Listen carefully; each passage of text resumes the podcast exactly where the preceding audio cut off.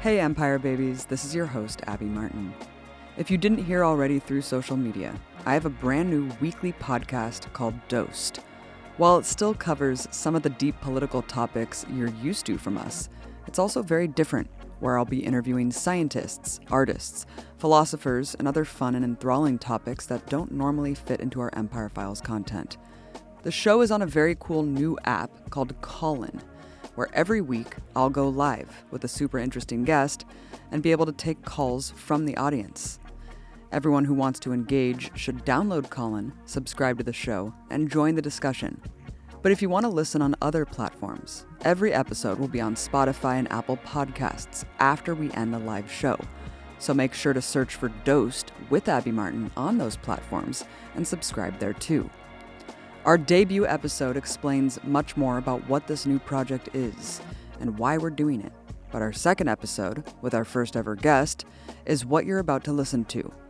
Because Dosed is all about topics and conversations that have been mind altering moments, I thought it would be fitting to have on Peter Joseph, who dosed around a billion people with his ultra viral film, Zeitgeist. So, this is just a long sampling of the episode for the full conversation and the audience calls, you can only listen through the Dosed channel on Callin, Spotify, or Apple. We won't really be posting Dosed episodes here on the Empire Files channel, but I just thought this discussion was relevant to our usual content, and I wanted to make sure you all knew about this new project I'm really excited to be doing. So I hope you enjoyed the discussion and join me to get dosed every week. Welcome to Dosed, everyone. This is your host, Abby Martin. For those who didn't tune in to the first episode, this show is slightly different from my other work. Um, Mike, can you hear me okay? My, my audio just dropped a little bit. Yep. You know, for those who know me from Empire Files and Media Roots Radio, yeah, Empire Files is very enlightening. It could also be very heavy. Media Roots Radio is more of a cathartic outlet for me. And for the last few years, I've felt really siloed off, honestly, into this kind of dark black hole of information. And I started to feel like I was reorganizing my brain to override other important things that make me a more dimensional person. One of the things I miss most about my old show, Breaking the Set, was being able to cover just a range of topics and speak to interesting people that have dosed me one way or another. Really quickly, what does being dosed mean? No, I'm not talking about dropping acid although that is one way to do it. It's much more broad than a nod to psychedelics. Dosed is a reimagination, if you will, of being red pilled, which is kind of a passe term that now applies to partisan politics. For me, dosed really just means having an epiphany, learning something that changes the way you view the world, deepens your perspective and understanding, and it really can apply to anything art, science, philosophy, and of course, politics. So keep this in mind when you call in later in the episode to share what has dosed you. That's why I'm so excited to have the founder of the Zeitgeist Movement, author of the New Human Rights Movement, host of the podcast Revolution Now, and the creator of the new ish epic mixed genre film, InterReflections, Peter Joseph, on Dosed today. Peter, I am so happy to have you with us. Hey, Abby and Mike, thank you very much. I appreciate that, and congratulations on the new uh, the new communicative venture. I like it. It's a, it's a great style. Good. So, Peter, I'm so happy that you are my first guest on this show because, you know, not only do I think you're a brilliant visionary and one of the most important intellectuals of our time, your work has completely dosed the fuck out of me over and over and over again throughout my life. It's helped radicalize me as a young adult. It set me on the path I am today. And it continues to guide my understanding of the world and my place in it. I mean, let's just go back to Zeitgeist. I know that you only intended it as this artistic expression and nothing more. But for people who don't really know the profound influence that this film had, I mean, the original Zeitgeist was so transformative for so many. Look, this was seen not only a million times, not only 10 million or 100 million, I mean, potentially we're talking about maybe a billion people that um, have caught wind of the themes that you presented in Zeitgeist, uh, Peter, and it's just incredible. I mean, it was something so much bigger than you, of course, but I think that it really spoke to this moment in time, to the Zeitgeist, if you will. The Bush era was such an intense time. This film captured this kind of collective outrage that had built up, I think, around the political and media establishment's post 9 11 myth making. You know, the religion part was mind blowing, even though I didn't grow up religious and it was dropped at a time when videos became viral on their own. Believe it or not, when algorithms didn't drive what is and what is not seen. And the ultra viral nature of that movie was completely organic. I mean, clearly it provided something that people were very much craving at that moment in time. And then, of course, you continued the series with the second and third equally fascinating editions and are actually working on a fourth chapter now.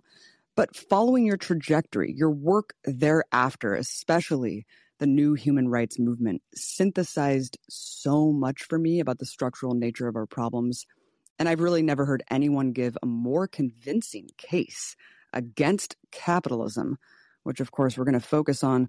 But first, Peter, I think our audience would really be interested to know what is an early dosed moment for you? Well, first, I appreciate the kind words and the introduction. And Zeitgeist, of course, was a very strange moment because it wasn't intended, as you pointed out. Most people, when they put forward a communicative work, they have a strategy in mind to release it and to hope people pay attention to it. And usually there's an agenda of some kind, often monetary for folks. And that film had none of that and wasn't even supposed to be released at all. So that's put that aside for the moment. In terms of your question, which we can circle back around to Zeitgeist, uh, you know, I've been pondering the, the dosed premise all day uh, as I thought about your your uh, podcast here, and I was reflecting in my mind, you know, the sequence of events that sort of paints the picture or the structure of what I am at this point in time. And it's less of a spontaneous thing and more of a gradual thing. I, nothing, nothing particularly revelatory in, in an immediate sense. But I did recall this one moment when I was a kid, and I think this is just something that maybe other people might have experienced at some point. When I was maybe seven or so, and I was turning this corner with my mother in a car, and the sun was blazing in in the American South and I had, for the first time in my life, uh, a sense of realization or a sense of questioning of what the fuck am I? Like, what am I? Like, I, I, I, scared the shit out of my mother because, like, so I started asking her all these ridiculous philosophical questions, and she's sitting there staring at me.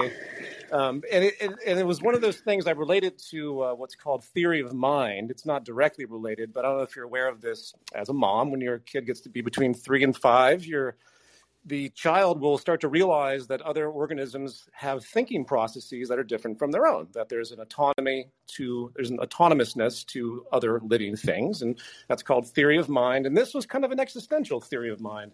I'll never forget that memory though. It really stuck with me. And then i kind of you know went through the normal uh, childhood more or less um, had you know, poverty experiences that still stick in my mind. Of course, my mother was a social worker. She dealt with people in poverty and deprivation. So I had a lot of feedback from that world, uh, both academically and in my normal rural existence, which was a, a, pretty poor area. And I was fortunate, and I think the, the inflection point for me was really the, the privilege of going to a collective arts school, an international arts school, when I was about 13 years old, up through up through high school, and then off to college in New York, uh, which I eventually dropped out of. But in that period of time, I went to this art school in the American South. I was detached away from the traditional forms, the traditional educational process, the rote learning, and of course the homogeneity of the American South, which, you know, it's just like any place that isn't super metropolitan. You have a kind of general culture, it tends to get stagnant and all of that. You have racism and bigotry and all those things that you will eventually absorb as a child if you're not exposed to other things. So I went to this art school as a musician. I got to meet tons of people across the whole spectrum of creativity and, of course, lifestyle and everything else. And that was a very important point, which is why I always encourage any anyone out there raising kids to, you know, the arts and the sciences go together as one. And you have to start to get that into people's consciousness at the earliest age so it creates a flexibility in their understanding. And I was very fortunate to have that, I think, anyway. At least that's what I attribute it to. So then we jump ahead to uh, like New York. I'm living in New York and I'm I'm literally working as as after I dropped out of out of the conservatory there because I didn't want to be an orchestral musician. I was going to try to do something more ambitious with my musical interests. Uh, but that was my focus. So I had to moonlight in all sorts of other ways as I tried to build a career in music. And I started working as a, I say I worked on Wall Street, not literally, even though I was, you know, in New York City. I studied with uh, actual traders uh, in this period of time in my early 20s, trying to find a way basically to break away from the hierarchies of society intuitively. I don't really even know what I was thinking at that time. I just knew I didn't want to have a boss. And it's, yeah, it's just a common reaction. In fact, a lot of these people you'll meet in the trading world were like me. They don't understand what they're doing in the in the darkness of what they're a part of, which I'll get to in a moment, because this is another important inflection point for me. Uh, but they, they, it's really a reaction to not to have to deal with the corporate structure. That's why people want to be independent traders. That's the most core motivation, aside from the greed and all that, which builds on its own. So I ended up doing that simultaneously, working in advertising. So I had you know these two jobs I did parallel two of the worst, worst things on the face of the earth, as far as I'm concerned, advertising and Wall Street. Two of the most beneficial industries. Yeah, complete uh, void industries, which again we can we can build upon in a, in a little while, because uh, they are important staples to understand the character of civilization today uh, and getting worse and worse, unfortunately, in the evolution or the adaptation of our social system, which we can talk about more so as well. But in this environment, I started to really reflect on the social system. like, why am I getting paid this money to you know, create little movies for extreme wealthy people to buy, you know, $400 million penthouses in Central Park? Uh, and why am I also gambling in this little arena here, which seems to have all sorts of money that comes out of nowhere in order to just be self serving and not contribute anything to society? Why are these two of the most lucrative industries on the face of the earth? Is the question, or at least in America, which, uh, you know, is probably the face of the earth as well. And that's really what started me down the rabbit hole of starting to question what the hell is going on. And that was the period of time when I began to develop Zeitgeist as a as a fourth occupation, so to speak. Uh, during that period of time, again, I was working three jobs basically, and then in the evenings I'd come back and I would work on this little project of my own. No no particular uh, no particular intent, as I said earlier. And that is when it hit in 2000, excuse me, yeah, 2007. In fact, it'll almost be 15 years this summer that that film has been out, which is shocking to think about and it was released and uh, i just could not believe well here's the funny thing. If you if you're familiar with new york city you have the thing called the village voice and the mm-hmm. village voice is a free periodical they put out with events and i remember following at four in the morning the village voice buses these uh, trucks and I would put little cards for the Zeitgeist showing in every single Village Voice, like thousands of them. That's how ridiculous I was in promoting this thing from the grassroots level. And so on the, the six night run, which was completely free, it was all full of tourists, believe it or not and the and the dynamic in the room it was only like a little you know, little 50 seat theater in Chinatown but the dynamic was really interesting day after day because you know people would leave people would come back. Uh, it was a great tension uh, in given you know this is a live performance piece with me performing literally instruments with these two giant screens that showed the film simultaneously. Uh, that was the original version of it. So wait wait that, wait so you were perform how long did you do this? It was a six night run. Oh wow and it was just again, it was free. It was in Chinatown. It was like this ridiculous walk up, like a six flight walk up to this tiny little black box theater. And and so the the thing you know unfolded, and it was actually you know very interesting. Again, some people hated it, obviously, and some people uh, really were into it. And I had a lot of unique inquiries. But at that point, I just gave up on it. I was like, okay, I got to go back to my normal job. I, I shelved it. And it was at that time when Google Video came out. And this is the other interesting thing I don't think I've talked about much to people regarding this this uh, evolution you might remember in 2006, 2007, Google had a campaign, billboards that said, Google Zeitgeist. what? Yeah. So remember, this was their their kind of like TED Talk project, and they had this program they developed. I think it started around like 2002 or something, but it wasn't really that established yet. Maybe a little bit later, but it was Google Zeitgeist. It was very popular. I never thought about this, but I when that thing hit on Google Video, which was uploaded to you know just thrown up there, that I had no light, legal clearance for that film whatsoever. Like it's completely and utterly illegal. Uh, and and you know I didn't again I expected it just to be a little archive on online, whatever people want to watch it. It's not a big deal. I'm not selling anything, whatever. And eh, but Google Zeitgeist was happening simultaneously, and when that thing hit viral on Google Video, it shot my website to the very top of the search engine. So when people literally Googled Zeitgeist, they got me. I, I hijacked instead of I Webster's dictionary. It was like yeah. Well, what I mean is, I, I literally hijacked their entire PR campaign because remember, it's Google Zeitgeist, and I and so Zeitgeist. That's one of the reasons I think it got a weird kind of umph, which you know I think it would have gotten momentum anyway. But I think a lot of people they Googled Zeitgeist just like they saw on that billboard, but they got you know zeitgeistmovie.com. It was hilarious. I'm actually really surprised that Google didn't try to you know restrict it. But the the, the viral nature of that was so robust that I don't think they could get away with it. And you know, internet censorship wasn't as bad as it is now anyway. So that's how that kind of emerged. You know, I can go into more detail as to what went into that project, but uh, let's we can yeah. step back a moment and and you know go from there. That's fascinating. I had no idea that that was part yeah. of that simultaneous uh, display of Google. You know, at the time, it was kind of this egalitarian notion of, you know, Google, the mantra, don't be evil. And it was like everyone can just buy into these systems. And that censorship that's on full display today just was not present at all. Um, right. And of course, that's how these things, you know, that's how people like you and I have proliferated into like being people the people that we are today and having the influence and reach that we do is because we were allowed to through the mechanisms that these social media giants provided. And and so it is just it's just really cynical that um, they can just lock us out at any point today but you have the the argument against that well oh they're a private company so just don't violate their terms of service and you'll you'll be fine. It's like well no right. that's not exactly right. But let's go back to you know first of all props to your mom uh, I, I have no idea how she harnessed and cultivated such a bu- brilliant mind, Peter, but rest in power to Peter's mom. That's amazing. I can only imagine how she was uh, ping ponging off of your like awakening of like I'm a I'm a conscious sentient being that's like interconnected with with everything in the world.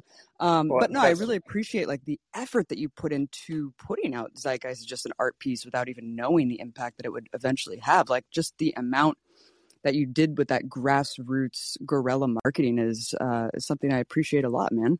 But let's go back to the stock yeah. market. Thanks. Because you mentioned that you worked in advertising and equity trading. You know, at the same time, I had no idea that you were actually there, like moonlighting, and that you were there primarily for music. Um, which makes sense. But you have this insider's perspective on, I guess, the scheme of like the stock market and how all of this operates. And it's just something that's kind of in the periphery. It's like we're constantly bombarded with information. It's always in the background about the stock market, always scrolling on the bottom of our TV screens, discussed by po- politicians and pundit, excuse me, politicians and pundits as like the metric of health of our economy. But it's so fucking abstract for most Americans living paycheck to paycheck. You know, like what even yeah. is the stock market and what purpose does it really serve?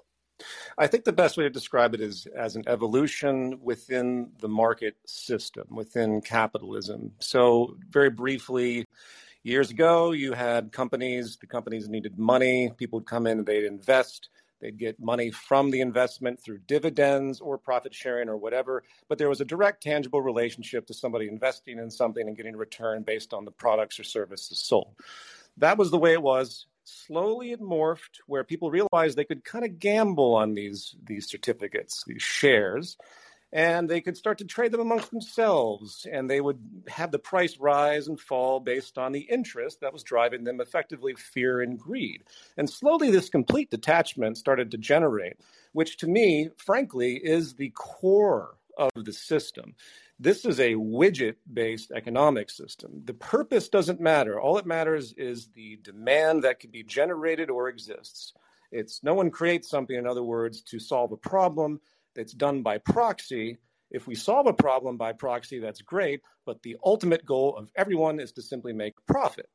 And that is an unfortunate reality we can talk about as well in general. I mean, we live in a world that so many things are governed by proxy, where you have to go through this game in order to get anything done. I mean, as a brief aside, look at the political establishment, which is completely group identified. I mean, how many votes in US Congress are straight down the party line? Why? Because they're going by proxy. It's about group versus group power dynamics.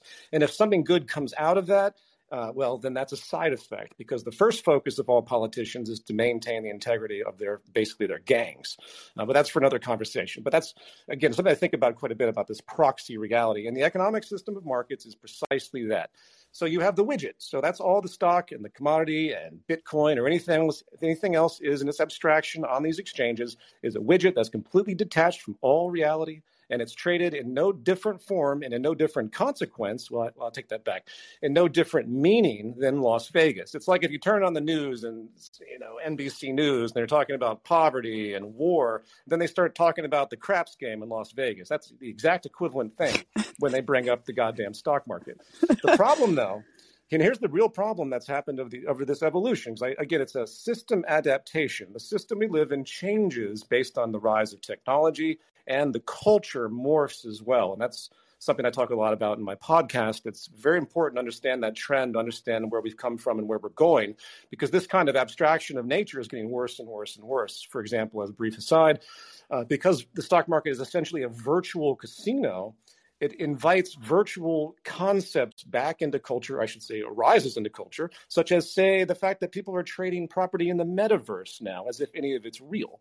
So we're developing new new nonsense, right? We're developing constant new nonsense to buy and sell, which, uh, and again, I don't want to go down these tangents, but is so deeply caustic when we're trying to solve ecological problems and solve you know inequality problems because the system is so perverted that if you can't find something to exploit it's going to make something out of nothing to exploit. So you have these idiots on wall street creating derivatives upon derivatives and just to put this into a more uh, social context as opposed to abstracted what is the major driver of all of the economic collapses we've seen in the modern era? It's all linked to the financial system and the stock market. If people paid attention to that, if they paid attention to the fact that the financial system and the stock market are at the helm of every major crash that we've seen in contemporary history, they might be a little more cynical of it because it's not just gambling in a casino where someone can lose all their money and that's that. Everything the stock market, Wall Street, and financialization and the rise of it has done is interweave Main Street with it. So when the shenanigans of this gambling casino crashes periodically, which it will, it takes down people and lives and jobs and well being and the earth simultaneously. So, as I've right. said before, abolish fucking Wall Street. If you want to have any little step towards sanity on this planet, let's stop the gambling casino because it's absolutely insane and completely unnecessary.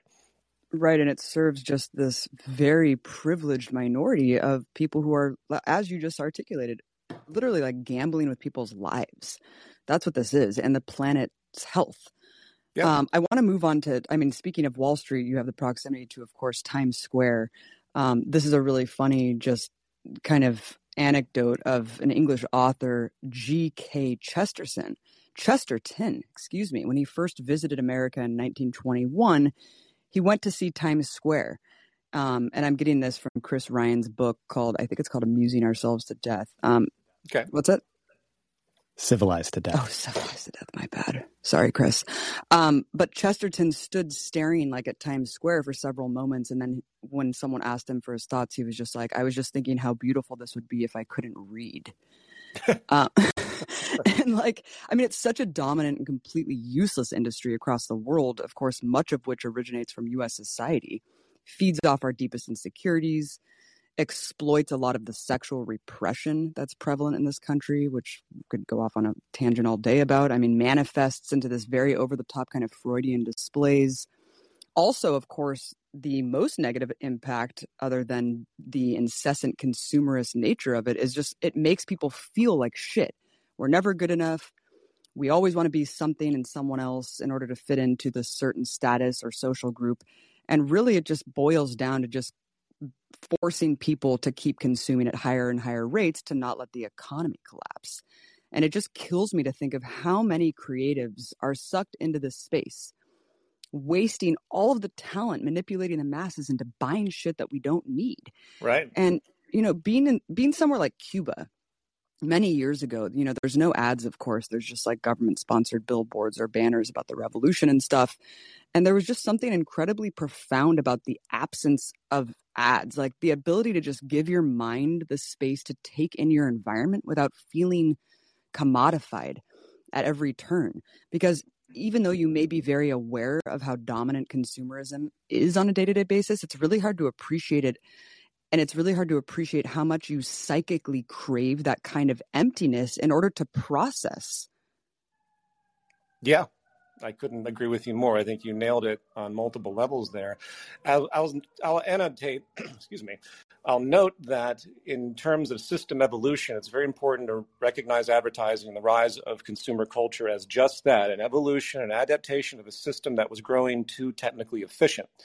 So you have the Industrial Revolution, and this is the dawn of mechanization and extreme uh, efficient productivity, the rise of machines and the incorporation of them, which has been very much exponential since then.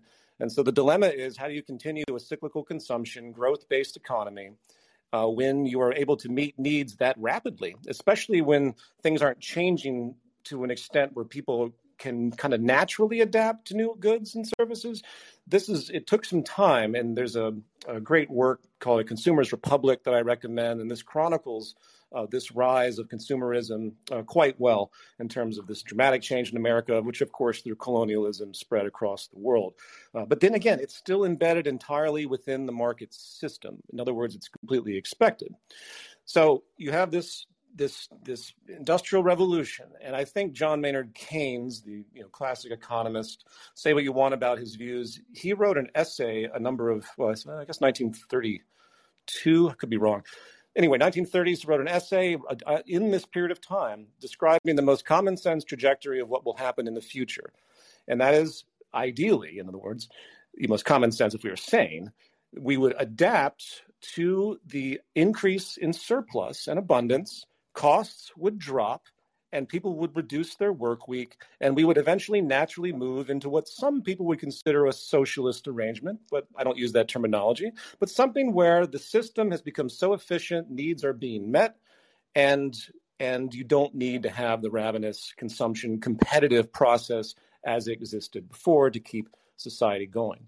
But we didn't go that route Instead, the collective industry and government got together and said, we have to find a way to keep this machine going. We have too much at stake. It's stake in our elitist interests and in our power interests because the corporate system is the underlying force of power politically.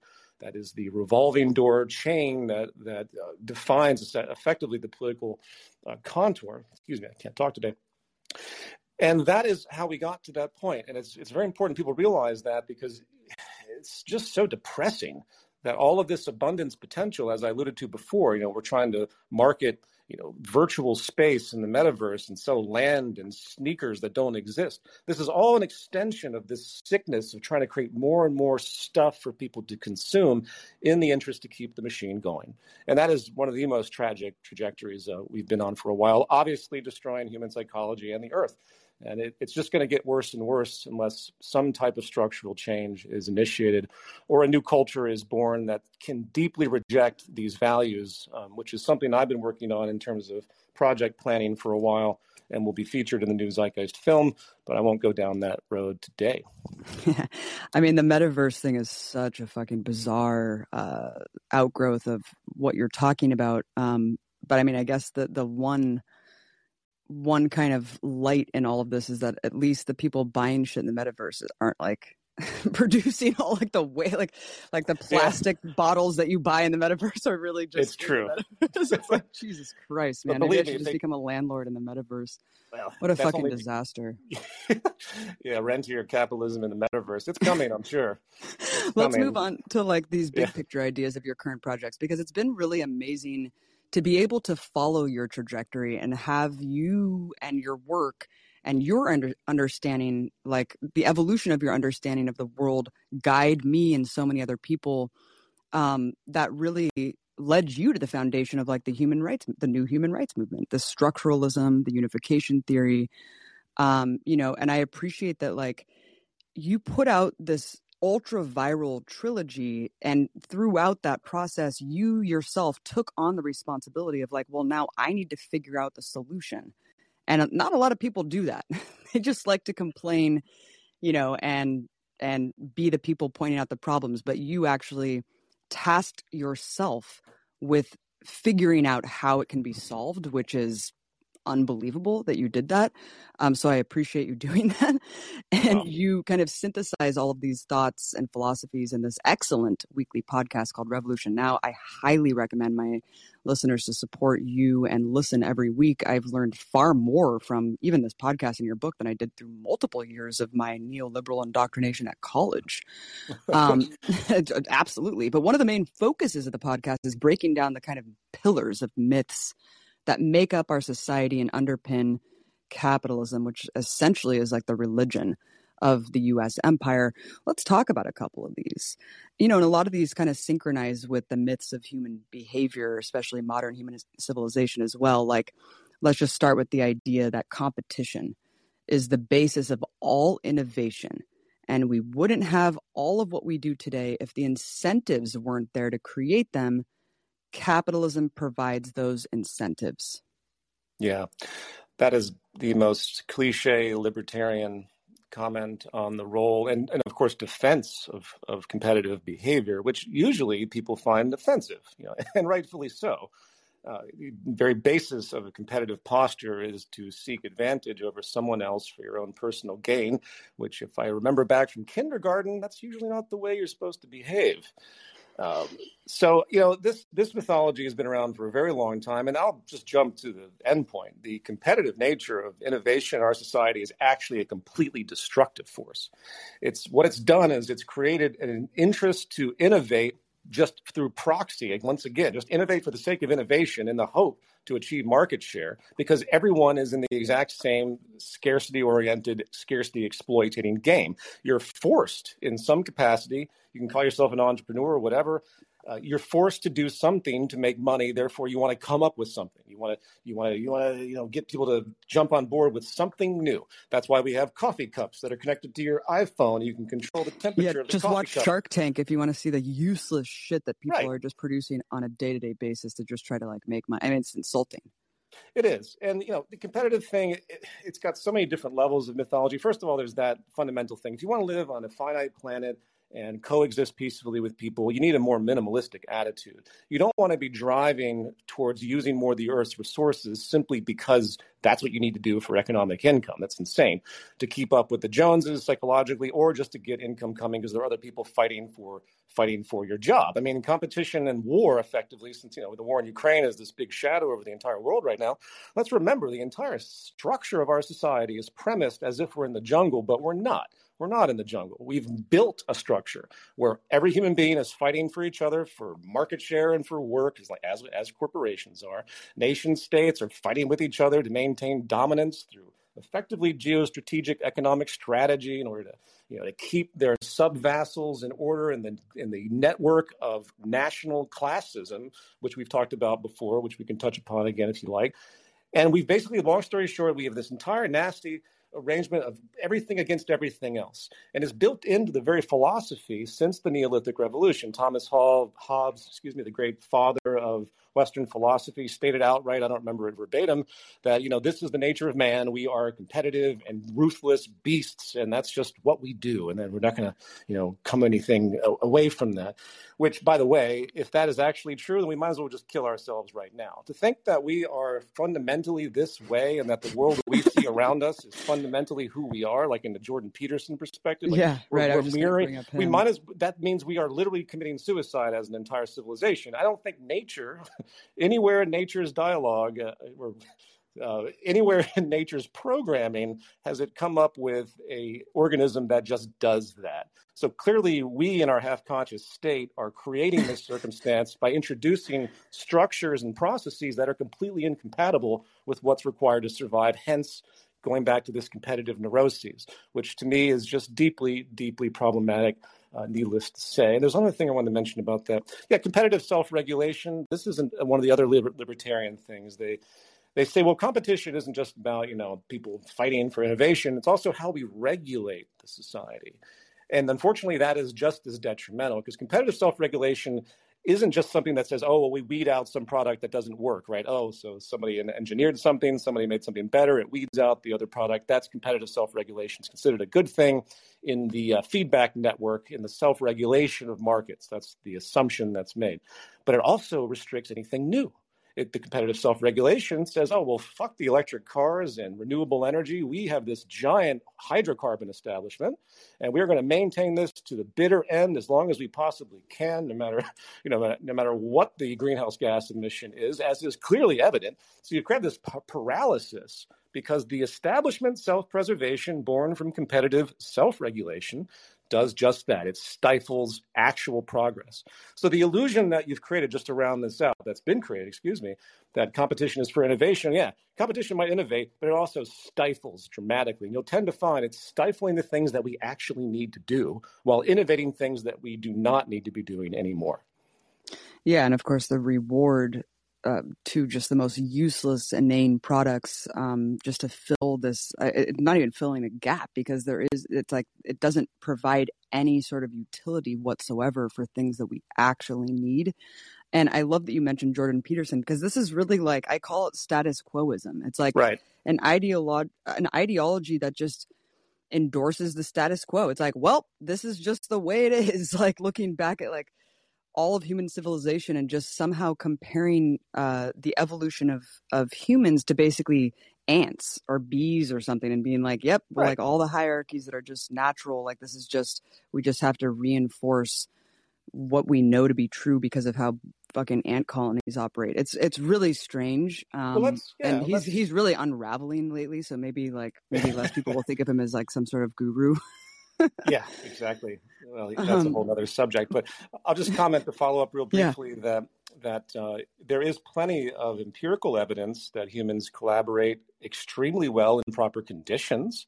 When you you know you look at the military, the military is a war machine with two groups against another group, but within it there's great camaraderie. There's a deeply collaborative structure. So you have this con- this constant duality between the two things, and what it all comes down to in terms of human behavior is the structure that we're living in. The chimpanzees and bonobos are the best analogs. I think I've described this to you before. I'll just do it very briefly for your audience. You know, chimpanzees and bonobos are virtually genetically identical, or at least they were, and bonobos are the most genetically identical to, identical to humans in the primate species many, many millions of years ago, I believe there was a, a river that formed that divided what was one species, and they turned into chimpanzees on one side and bonobos on the other. The chimpanzees' exposure was to very harsh desert culture, so to speak, or excuse me, it was a desert culture that was generated. By the way, this mirrors uh, human evolution too, but I won't go down that road in terms of desert versus rainforest cultures. But this is basically uh, the equivalency on the anal- analog primate level. And so chimpanzees grew up in harsh desert, scarcity environments, became very organized in, in warring and, and, violence, and you know all the tendencies that we kind of recognize. Oh, that oh that just must be our human human nature as well. And then you have the bonobos, which had a very different evolution in lush rainforest style regions with great abundance and they do not have the rates of violence, and they have very different problem solving mechanisms, very different hierarchical arrangements. In some cases, the females are in the hierarchy, very flexible, very strange. It's completely anomalous compared to the chimpanzees. So, what that means to us is that if we can create a social structure, which we can, that actually allows for abundance, allows for an ease of stress. I mean, in our society today, because it's, again, a scarcity exploitating society, without fail, it's like you have no way to work around it. The entire premise of the economy is based on exploiting scarcity, not harnessing abundance if you have um, a society that's that's doing that to you, you're constantly uh, pinging your amygdala in your brain because you're the stress and the fear of your life. Because you know everyone's living paycheck to paycheck to one degree or another. I live project to project. I have no idea if another project I'll do will ever allow me to survive for the next couple of years. We have no sense of security, and that's a deeply sick thing to do to uh, to a culture because it builds neuroses, and that I think really defines that culture of competition and sports and UFC. It's this cultural amalgamation of this tension that's been building for so long because of this sense of fear that we constantly have in our surroundings and our insecurity, survival wise. And we've literally developed an erotic culture. And that's one of the most dangerous things to try and overcome. In fact, I'll just say this to conclude that point. The the the found excuse me the uh, the foundation the groundwork of what has created patterns of institutional behavior of culture and so forth you know most likely since the neolithic revolution. That's the core inflection point in my mind. The discovery of agriculture it created the divisions of society. We we developed property and this whole evolution that emerged. Um, this has developed a culture which is that much harder to get past. It's kind of like um, inner city gangs we know that the, the deprivation uh, has created inner city gangs. That it exists. These people have come, in many cases, minorities that have come from you know, deep oppression over generations, and they develop gangs. But what happens after that? It's not. It's no longer about survival. After a certain point, it's about a culture. So a culture of gang behavior, and then you have generations of people that might be able to get out of the you know the problem of the scarcity that originally started this, but they've manifested the culture. And this is by far the most troubling aspect of what we've become as a species in modern civilization. We are moving away from all the origin points that we can understand as to why we are the way we are, and we're developing a new neurotic, uh, enveloping state that we have forgotten why we even are the way we are, building in this this this snowballing feedback loop towards our demise. So that's really troubling. And that's why when people often ask me, like, well, a resource based economy, why do, would this happen? Like, what, what would happen if this person did this? There's all these what ifs because most, most notoriously, people are locked into a world where they only know what they see and they have not been trained to have any sense of causality as to why things have come to where they are. And that's, you know, that's the fundamental problem with the activist community. And it's not putting down activists. I, anyone that actually has the courage to be an activist, to go out there and buck the system on any level should be, you know, should be prideful and should be respected. But the fundamental philosophy of activism has been built into this superficiality where we don't have any kind of true systemic structural sense of how we got to where we are or what the driving dynamics are that keep us there.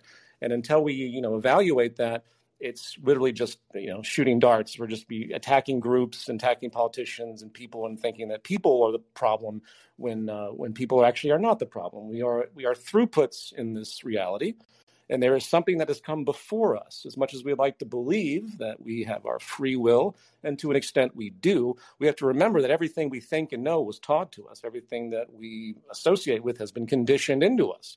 And that type of awareness is still very, very lacking. That's basically the sociological foundation, again, of the podcast I put forward and the way I approach all problem solving, going back to your, your point about it, which, and just to conclude my rambling, is so difficult. It's so difficult to talk about the sociological level because people really just want to believe that they can get rid of some group or some institution and everything will be fine. But that's just not the way it's that's not the way it is. It's unfortunate. Right. I mean, it, especially because our system today is not actually based on scarcity anymore. I mean, it, it, we live in a time of overabundance, which manifests into all of these disturbing aspects that you're describing now. And I mean, the sociological aspect of kind of the historical amnesia of where we were 100 years ago in this country, you know, the militant labor movement, all the things that advanced the menial uh, social gains that have been stripped down ever since. I mean, it, the fact that Bernie Sanders was considered this revolutionary figure when really he just kind of mirrored what the New Deal.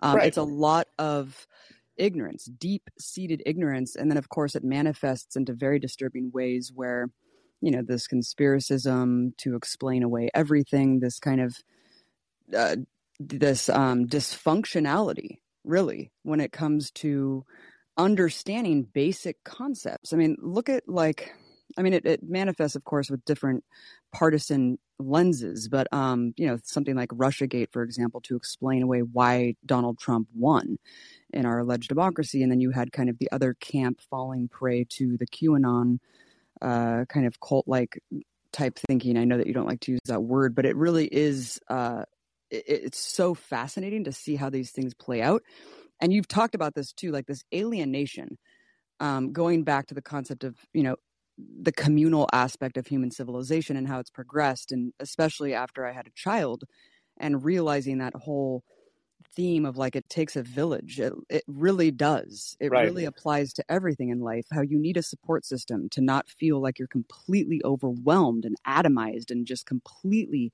left to fend for yourself. And it really does feel completely debilitating.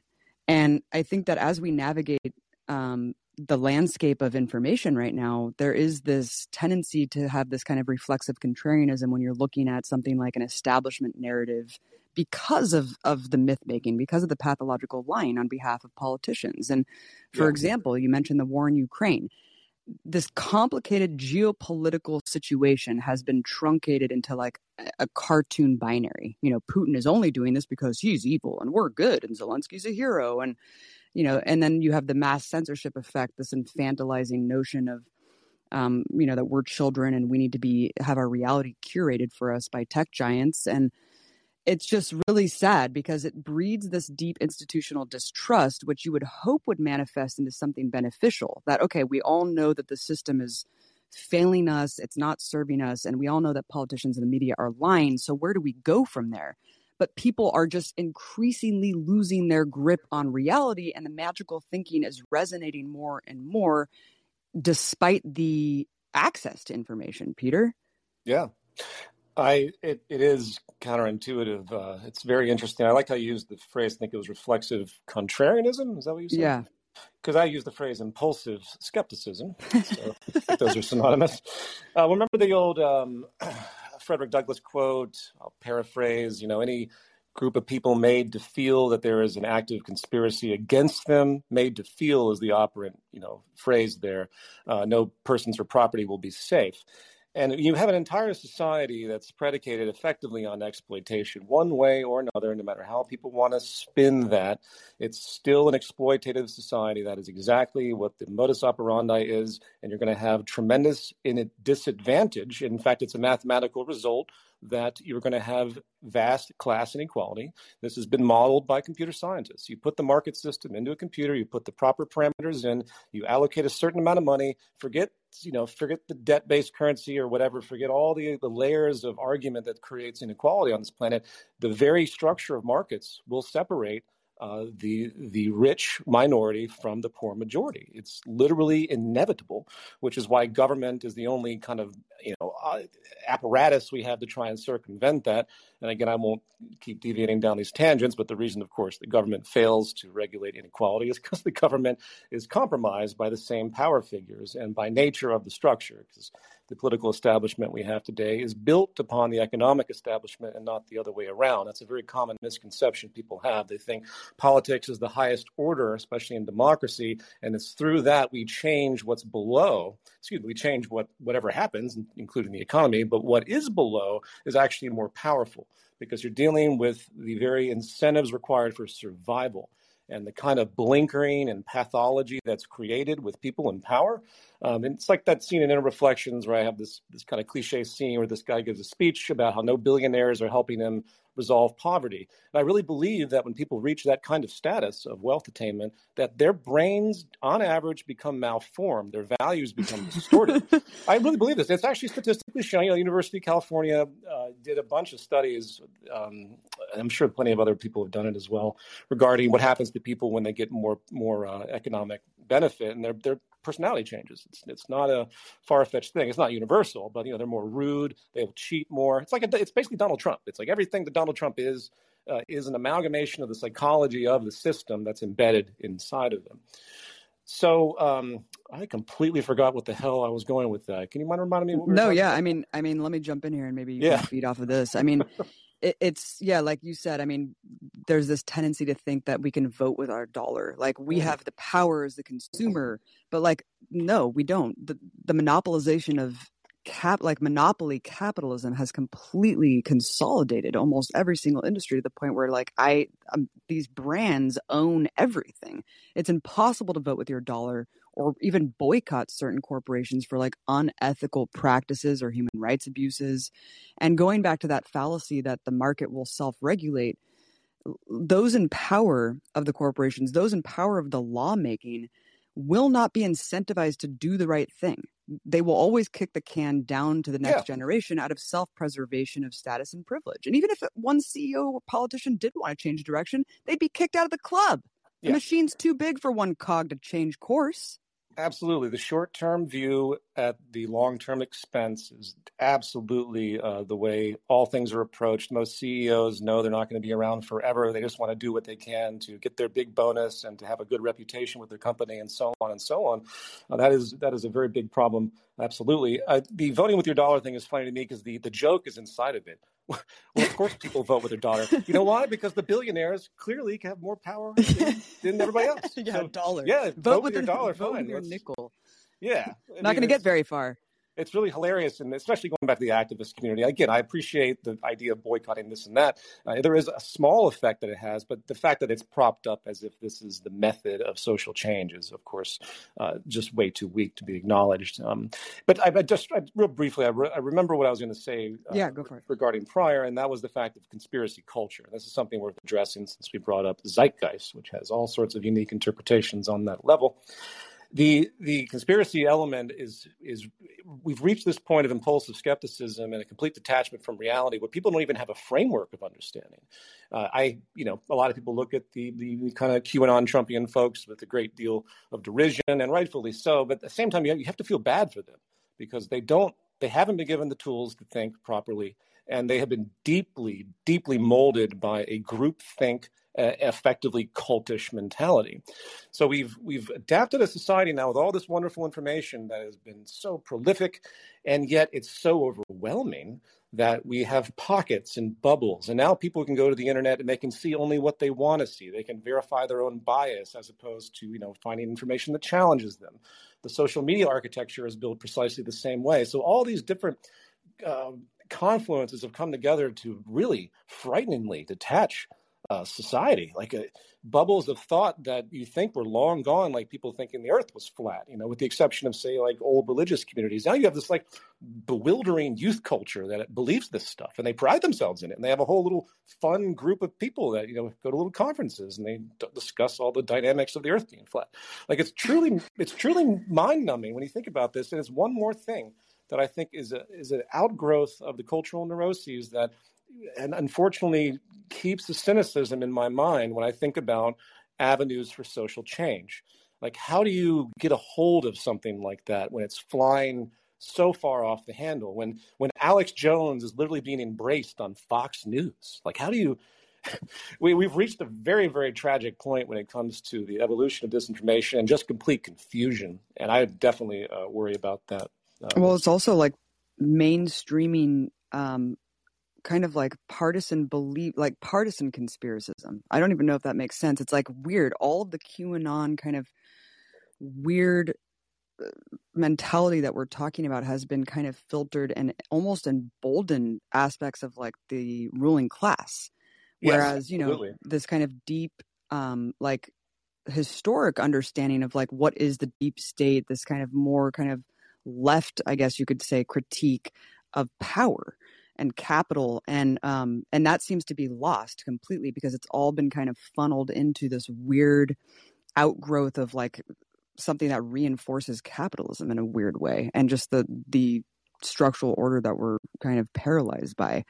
Um yeah. you know i wanted to also i mean there's so much that i want to fucking say about the disinformation thing but i you know it is so interesting too that like you had a podcast recently where you were talking about market externalities and how like capitalism the, another great myth about it is the fact that it can also solve poverty or homelessness or pollution and it reminds me of you know being at COP26, these uh, annual climate negotiations, and I was in Scotland, and it really was just one giant trade show. You know, every country had a booth sponsored by banks and oil companies. And really, every plenary and panel was just politicians and activists, quote unquote, talking about how corporations are going to save us net zero, the concept of net zero. No, no, no. We don't need to stop drilling. We don't need to stop taking the shit from the ground. We just need to offset the carbon emissions by planting a couple trees. Right. It was surreal because I just thought, first of all, how much money are you guys wasting patting yourselves on the back, walking away with absolutely nothing done, kicking the can down the road? and then having you know the sea of access journalists just there for access there to climb the corporate ladder and being there surrounded by oil lobbyists. By the way, that was like the largest contingent out of the entire uh, the entire um, COP26 was oil lobbyists. of course. But I remember asking, you know, I got I got a I got a chance to ask Nancy Pelosi a question. She only called on me because I was a woman. It was the one time in my life that identity politics worked in my favor. But it was incredible because I asked her about, you know, how can we take net zero seriously? How is any of this? you know, not just a complete joke if you're not talking about the elephant in the room, which of course the fact that they don't even count carbon emissions from any military in the world. Yeah. And her answer was really instructive and very disturbing. I mean, she basically just talked about how they need the military. They need a bigger and, and stronger military, Peter. A, because the oceans are going to rise, so we need a bigger navy.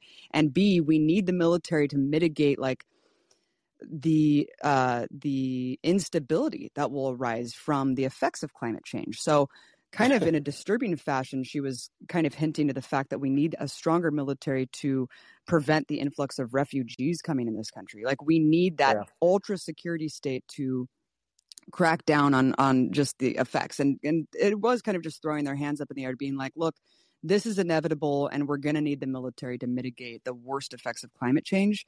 And it brings me back to the point of this notion that regulatory bodies like don't serve a purpose that they need to you know it was only due to this massive militant labor movement that forced the hand of government to curb the unregulated nature of corporations to pollute at will and mm-hmm. now these agencies have been totally captured by corporate power and they just exist now to help shield them from accountability the supreme yeah. court was recently hearing a case to severely strangle the epa's ability to address climate change.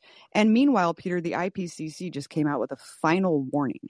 Like these scientists here in LA just chain themselves to, you know, I don't even know what bank it was. All of them are culpable, but like just saying, I mean, really doing kind of militant action here, scientists, because no one's listening to them. And I don't, I don't even know where I'm going with this, but if you want to comment on any of that. Absolutely. Uh, first, I think the, the Pelosi thing is so great and, in its hilarity because what she described to you is one of the central problems of the entire system is that we're creating problems and that we're trying to create solutions to those problems which continue to create more of the same problems. Uh, this could be talked about with war in general. Uh, you know, how many bombs, with the old joke of like, how many terrorists will this new bomb bring? because, you know, where you foment this kind of reactionism, you know, oil, obviously the U.S. military would be an enormous polluter. And what, oh, we're to, we're to still to need, we're to pollute the environment more so, and we're to cause instability, but we're to need the military that uses that oil to solve the instability. So you see the ridiculousness of the reinforcing feedback loops. And that, that's a whole other subject. And that's why, um, that's why, again, I'm cynical on, the nature of, of what we're doing right now in terms of problem resolution because there's some really powerful feedback loops that are very, very difficult to overcome, which we can talk more about. Um, in fact, let me just address something real fast since I just yeah. jumped on that. The there are three major defining problems that people need to remember when it comes to, to markets and market capitalism as it's evolved, as it's adapted up into the modern age. Uh, there's a background to it I won't go into in terms of why they are the way they are and how they were less severe historically. I won't go into all of that. But the first has to do with the ecological crisis and the fact the system requires growth. It requires consumption and growth. A lot of people right now in the degrowth communities are arguing that we can have this kind of market structure and we can create variations of it to not need the growth economy, which is completely ridiculous. You, you, the system, the system's growth mechanisms are based again on the constant need for consumption to keep people employed, the self regulation, the competitive self regulation, which also interplays with that because these companies are constantly trying to outdo each other. Therefore, they want to get more capital expansion. They want to get more employees, more land. There's a threshold, of course. But let's look at Amazon. Amazon has slowly wiped out so many other companies just because they have the resources to do it and it becomes its own feedback loop once again because the bigger they get the cheaper their products become and so on. And the third issue related to the inevitability of a growth economy is we still maintain for thousands of years and it's not uh, it's not intrinsic to the nature of our money exactly it's intrinsic to the system we maintain a debt-based monetary system. And that system produces more interest than can be solved in the principled money supply I wish more people talked about this because it's just frightening. And no, it will not be resolved by Bitcoin for those that think it will be, because it's built into the very structure of the entire market dynamic. Because debt goes back five, six thousand years. In fact, debt existed before even currency existed, which is interesting to think about. So there's more there's more money that has to be paid back to these banks that actually exist in nature. So that's why historically you've had debt jubilees as well, because it's you know even though in, intuitively they did that, they didn't realize that it was mathematically inevitability. The fourth issue to blast through these is consumer culture, which we've manifested once again as this neurotic outcome. We've developed now a culture of people that behave a certain way. They're acquisitive, they're insatiable, they pride themselves on acquisition, they go to the mall for fun. Uh, it's just insane. And then, of course, economic stimulus, which is that fundamental thing that has to happen because of the lack of integrity of the system as a whole. Just like with COVID, you have enormous amounts of economic stimulus constantly pushed into the system to avoid recession.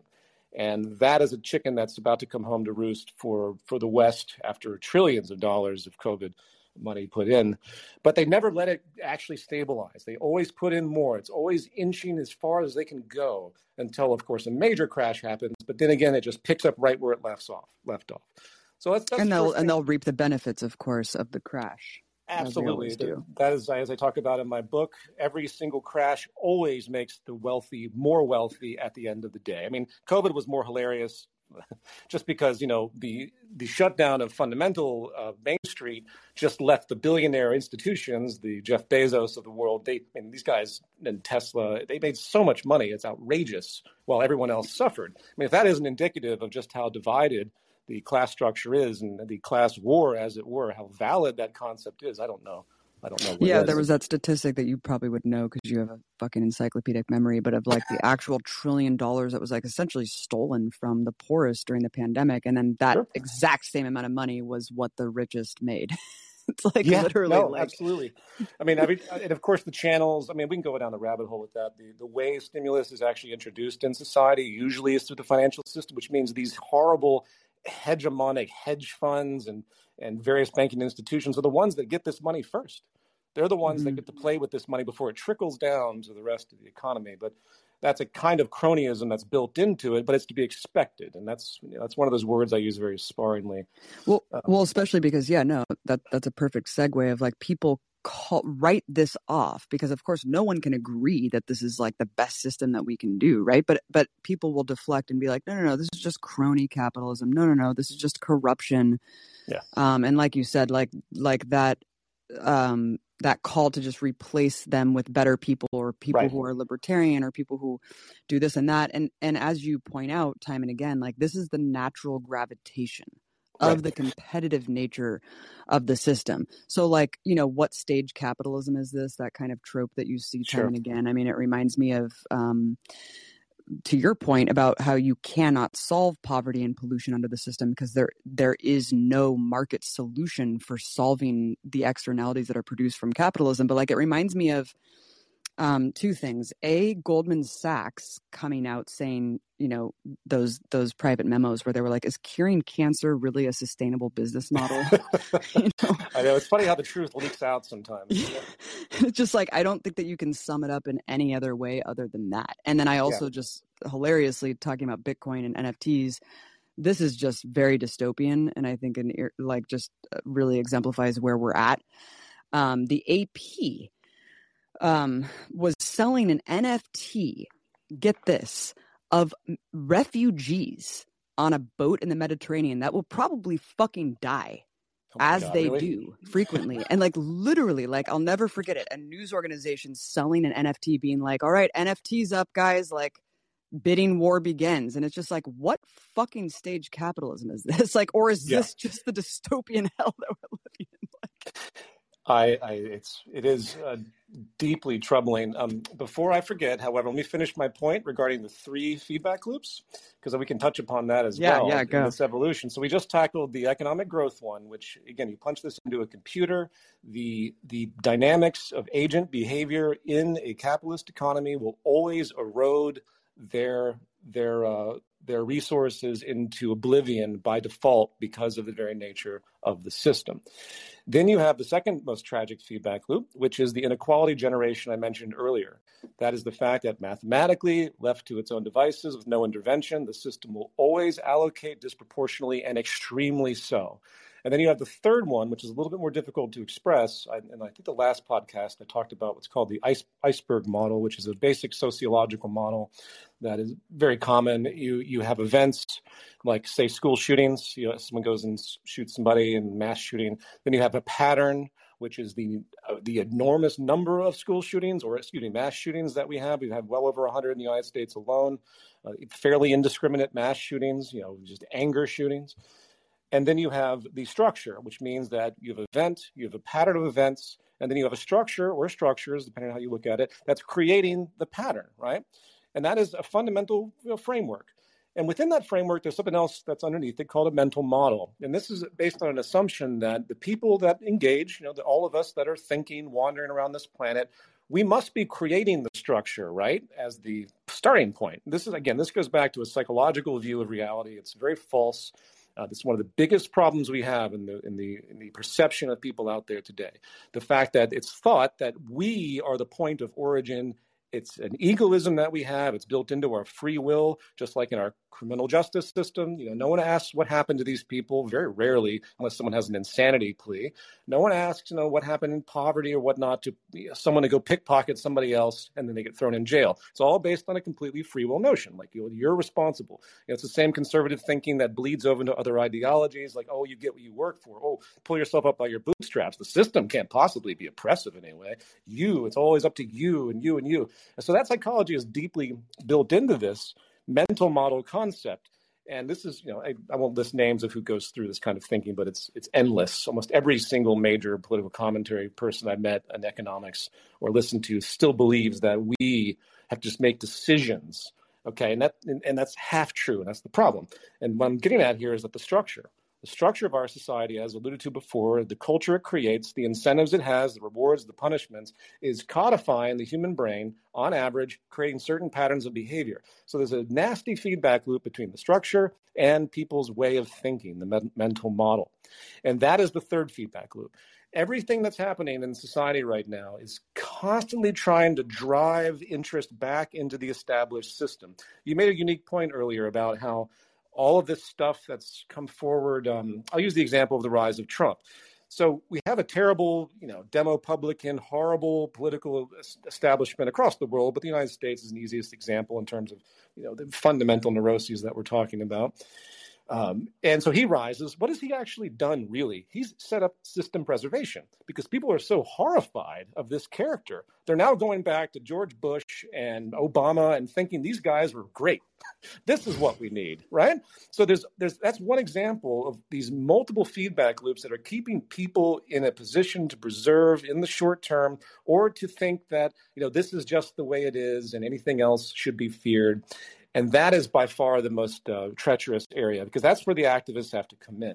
So now I'll say that you know if we're going to move away from this kind of system, we have to begin building a smaller version of a new system and scaling it out. It's a common sense notion. It's been thought about by a couple people out there, but has never really been pursued. But that's a big focus of mine in the background right now, and will be paired in with Zeitgeist 4. Uh, Zeitgeist addendum triggered the Zeitgeist movement, which has had a unique organic rise and has stabilized with you know still great communities across the world. Now it's time for an actual institutional development that gets people off the goddamn grid of market capitalism, and it can be done. And that's the beauty of what we've. But the, the core economic drive, the core benefit as we as an innovative species, our ability to create and to innovate is to be able to produce things where we do more and more and more with less and less and less. And that is the core economic interest. That's why things should be getting cheaper now, if, if it wasn't, for, of course, for the profit center, profit incentive, excuse me. If we harness that as activists, we start to build new systems that are going to naturally become more resource, excuse me, less resource intensive and, and quote, less costly. Granted, I say costly, that's within the bounds of a market, you know, distinction, but less intensive, less labor intensive, less resource intensive we are on the verge of being able to harness that to create a parallel organization of civilization. And that's the only way I see getting out of this. I don't think we're going to be able to rise up and you know overthrow this or create enough political you know, fomentation to conquer this problem. I think those days are over unless you want just straight violence. Uh, which of course is what we're fighting against anyway, because when those three feedback loops continue their process, as the ecological decline feedback loop continues, as the inequality feedback loop continues, which is deeply caustic, not only on the domestic scale, but on the international scale, and then the mental model problem with the fact that people are consistently reinforced with the same sick value system, the sick incentives. Those three things are going to are are basically one giant loop that is assuring our demise if we don't move fairly quickly with new system development, pulling people into a new mo- new mode of behavior. And I'll just conclude by saying that that new mode, of course, has to be minimalistic, and that is one of the most difficult cultural things to all those people listening that you know still locked into this world of material, remember this. And it's not necessarily a Buddhist notion. I think it's a pure psychological notion. The more you think you need, the more you are basically um, the more you are insecure in a way that needs to be resolved through other means.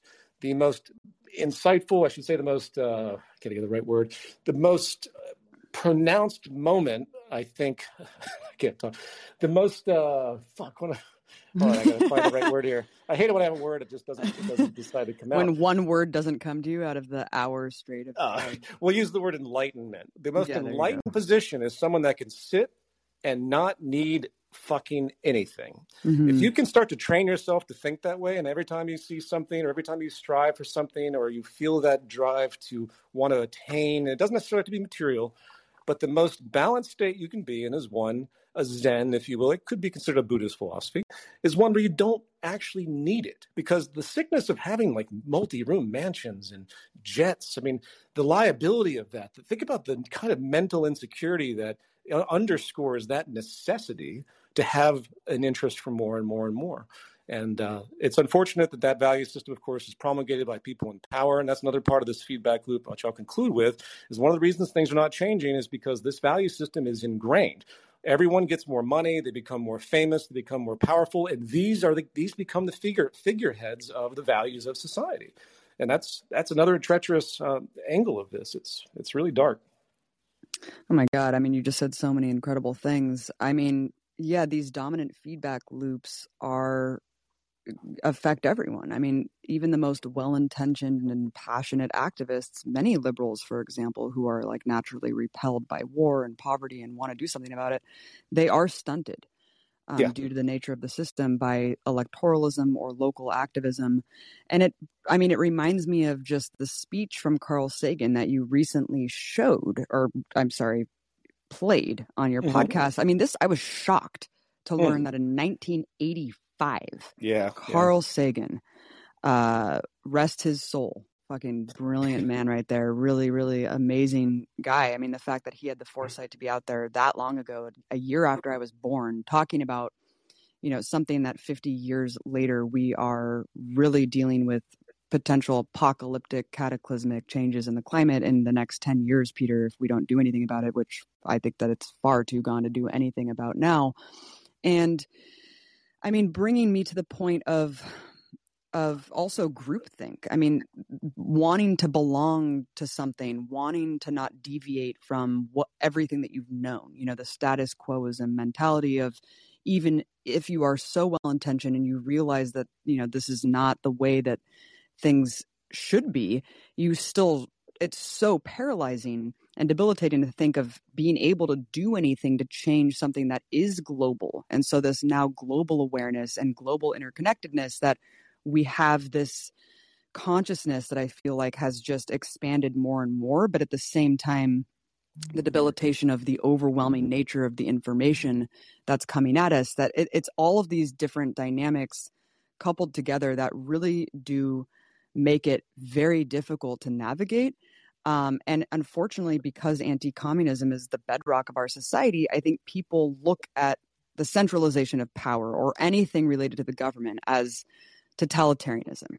And like they just think that freedom equates to free markets, right? You we're all millionaires in the waiting. Like we all just have to work hard enough and we can be the next Elon Musk. And don't get me started on how Elon Musk is like the dumbest motherfucker to ever ever walk the earth. Somehow he's the richest person. What does that say about the nature of the of the economy? Especially because he's somehow called a renegade. Sorry, right. but that, the, those two things can't be true at the same time. You can't be a renegade and be the richest man on earth. Sorry, exactly. exactly. Um, but but this fear, this fear of the other, of something else other than what we've always known, I think is very difficult difficult for people to confront because it must mean, right, that you have no freedom or creativity to do anything. We'd all be clones living in Orwell's 1984. So I guess just address that kind of binary of freedom versus totalitarianism with something that is, you know, for me, it's like, look, we either have a planned economy or we don't organize accordingly to our needs and in conjunction with the limitations of a finite planet.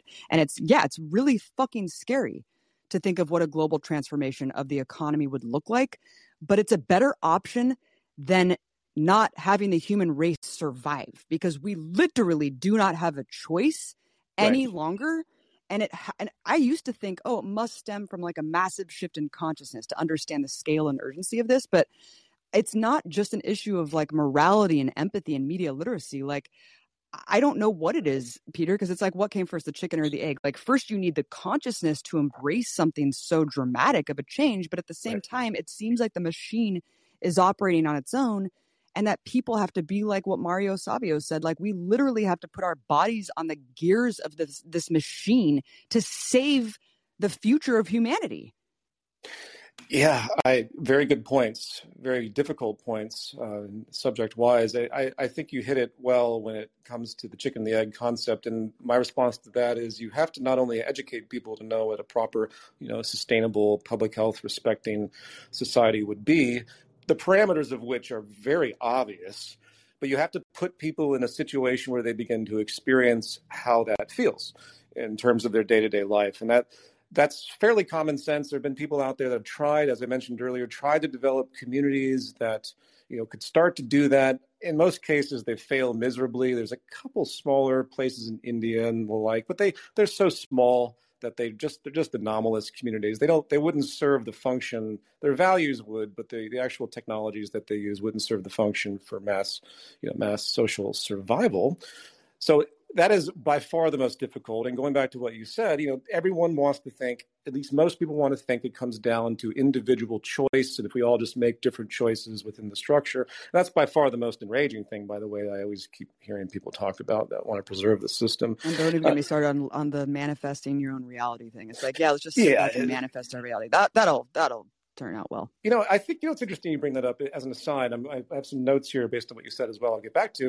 Is in the '60s, you know, you had this sort of kind of revolutionary moment in in terms of well, I don't know how to describe. It wasn't a revolution in terms of society whatsoever, but there was a weird kind of fusion of things. You know, everything was breaking in a particular way. The psychedelic revolution, the uniformity of art started to merge. You had experimentation. You had more sexual freedom, for better or for worse. There's you know lots of sick institutions like Playboy that emerged and stuff like that, uh, with you know all sorts of different manipulative elements. But within the confines of of this evolution, there was some positivity to breaking molds, right?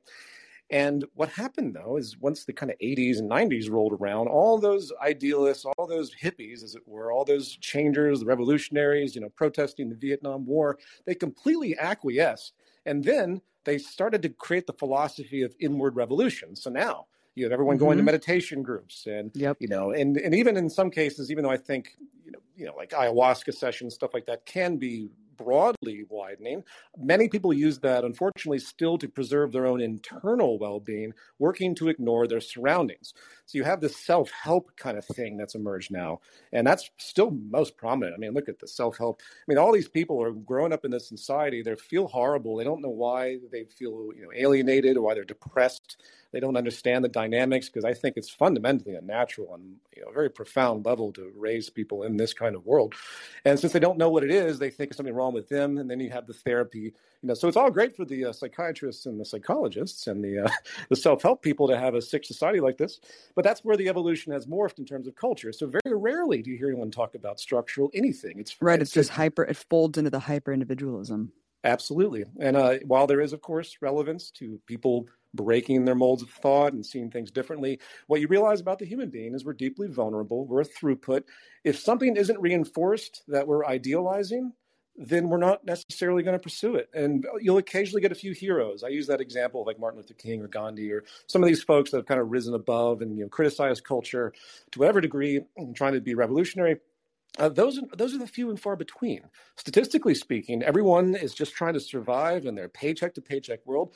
They can't think about philosophy. It's like that old George Carlin quote. You know, some people think about what is and ask why. Some people think about what isn't and ask why not. Some people, some people have to go to work and don't have time for all that shit.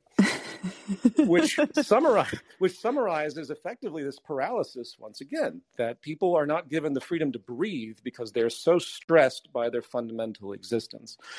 Now, uh, going back to your comment about um, the fear of anything other than capitalism basically being totalitarianism. I really liked what you said in terms of a lack of creativity and that Ayn Rand sort of thing where there's no identity, because ironically, that's precisely what capitalism has done. Capitalism has created a self-preserving institution. It's like a it's like a monster. I, I often attribute the system to an organism identity because it behaves in its own way because of the collective impression, because of the way people react to each other in these various feedback loops, it creates this, this sort of organism that has a life of its own. And it sort of preserves itself through all sorts of unique uh, kind of i'm being esoteric here but it, that's the way i think the best way to visualize it is like a system that has a mind of its own that we are are inside of in, in this complicated chemistry and we can't break away from and when we do try to break away from this system has uh, antibodies that come after us and tries to take us out in various different ways in order to preserve itself. And one of the ways it does that is by the false duality. You can't have any conversation with the traditional person and bring up anything other than capitalism without them instantly bringing up, you know, the failures of socialism or the Soviet Union or you know or communism or, and, and this just tremendous failure of creativity. Like we what? This is it. This is this is our polarized reality. There's no other option you know, in the work that I've done and many others around me, what you're going to end up with in the future, if we can get past this hurdle, is not some central planning arrangement. It's going to be a decentralized, peer-to-peer kind of kind of network of civilization pockets. I talk about it in my book. It's what Gandhi often referred to because he was intuitively against mass industrialization because he could see the kind of power networks that would be created uh, that would be inhibiting and basically create more poverty and inequality, which is precisely what it has done in the long run. And so you end up with a kind of a, a, floating parallel series of societies that are independent as much as possible. And when they can't be independent, they use their peer to peer decentralized nature to engage forms of transactions, not monetary in most cases, ideally, but are able to gain resources and services and acquisitions through a concentrated network that is not centralized, but decentralized, but networked. And that's something that people in the networking communities out there, if anyone does programming, they're very much aware of that in the open source community. Uh, but that's not something that most political people ever talk about. You know what I mean? That's mm-hmm. it's always just central planning and like, oh, it's just going to be a bunch of bureaucrats sitting at a table deciding what everyone gets. Uh, that's anyway. I won't go down that road of all the other permutations, but this failure of creativity is another stifling form that's going to be the death of us. I mean, what? That's all you can think of, people? well, right. That, that's they want to confine us into that line of thinking because they don't want us to envision a utopian society uh, a beautifully democratized and symbiotic ecosystem that can exist where people can collaboratively work right. together and grow society. Um, Peter, let's open it up to some callers here to close this out. Uh, this Sounds has been good. an incredible conversation.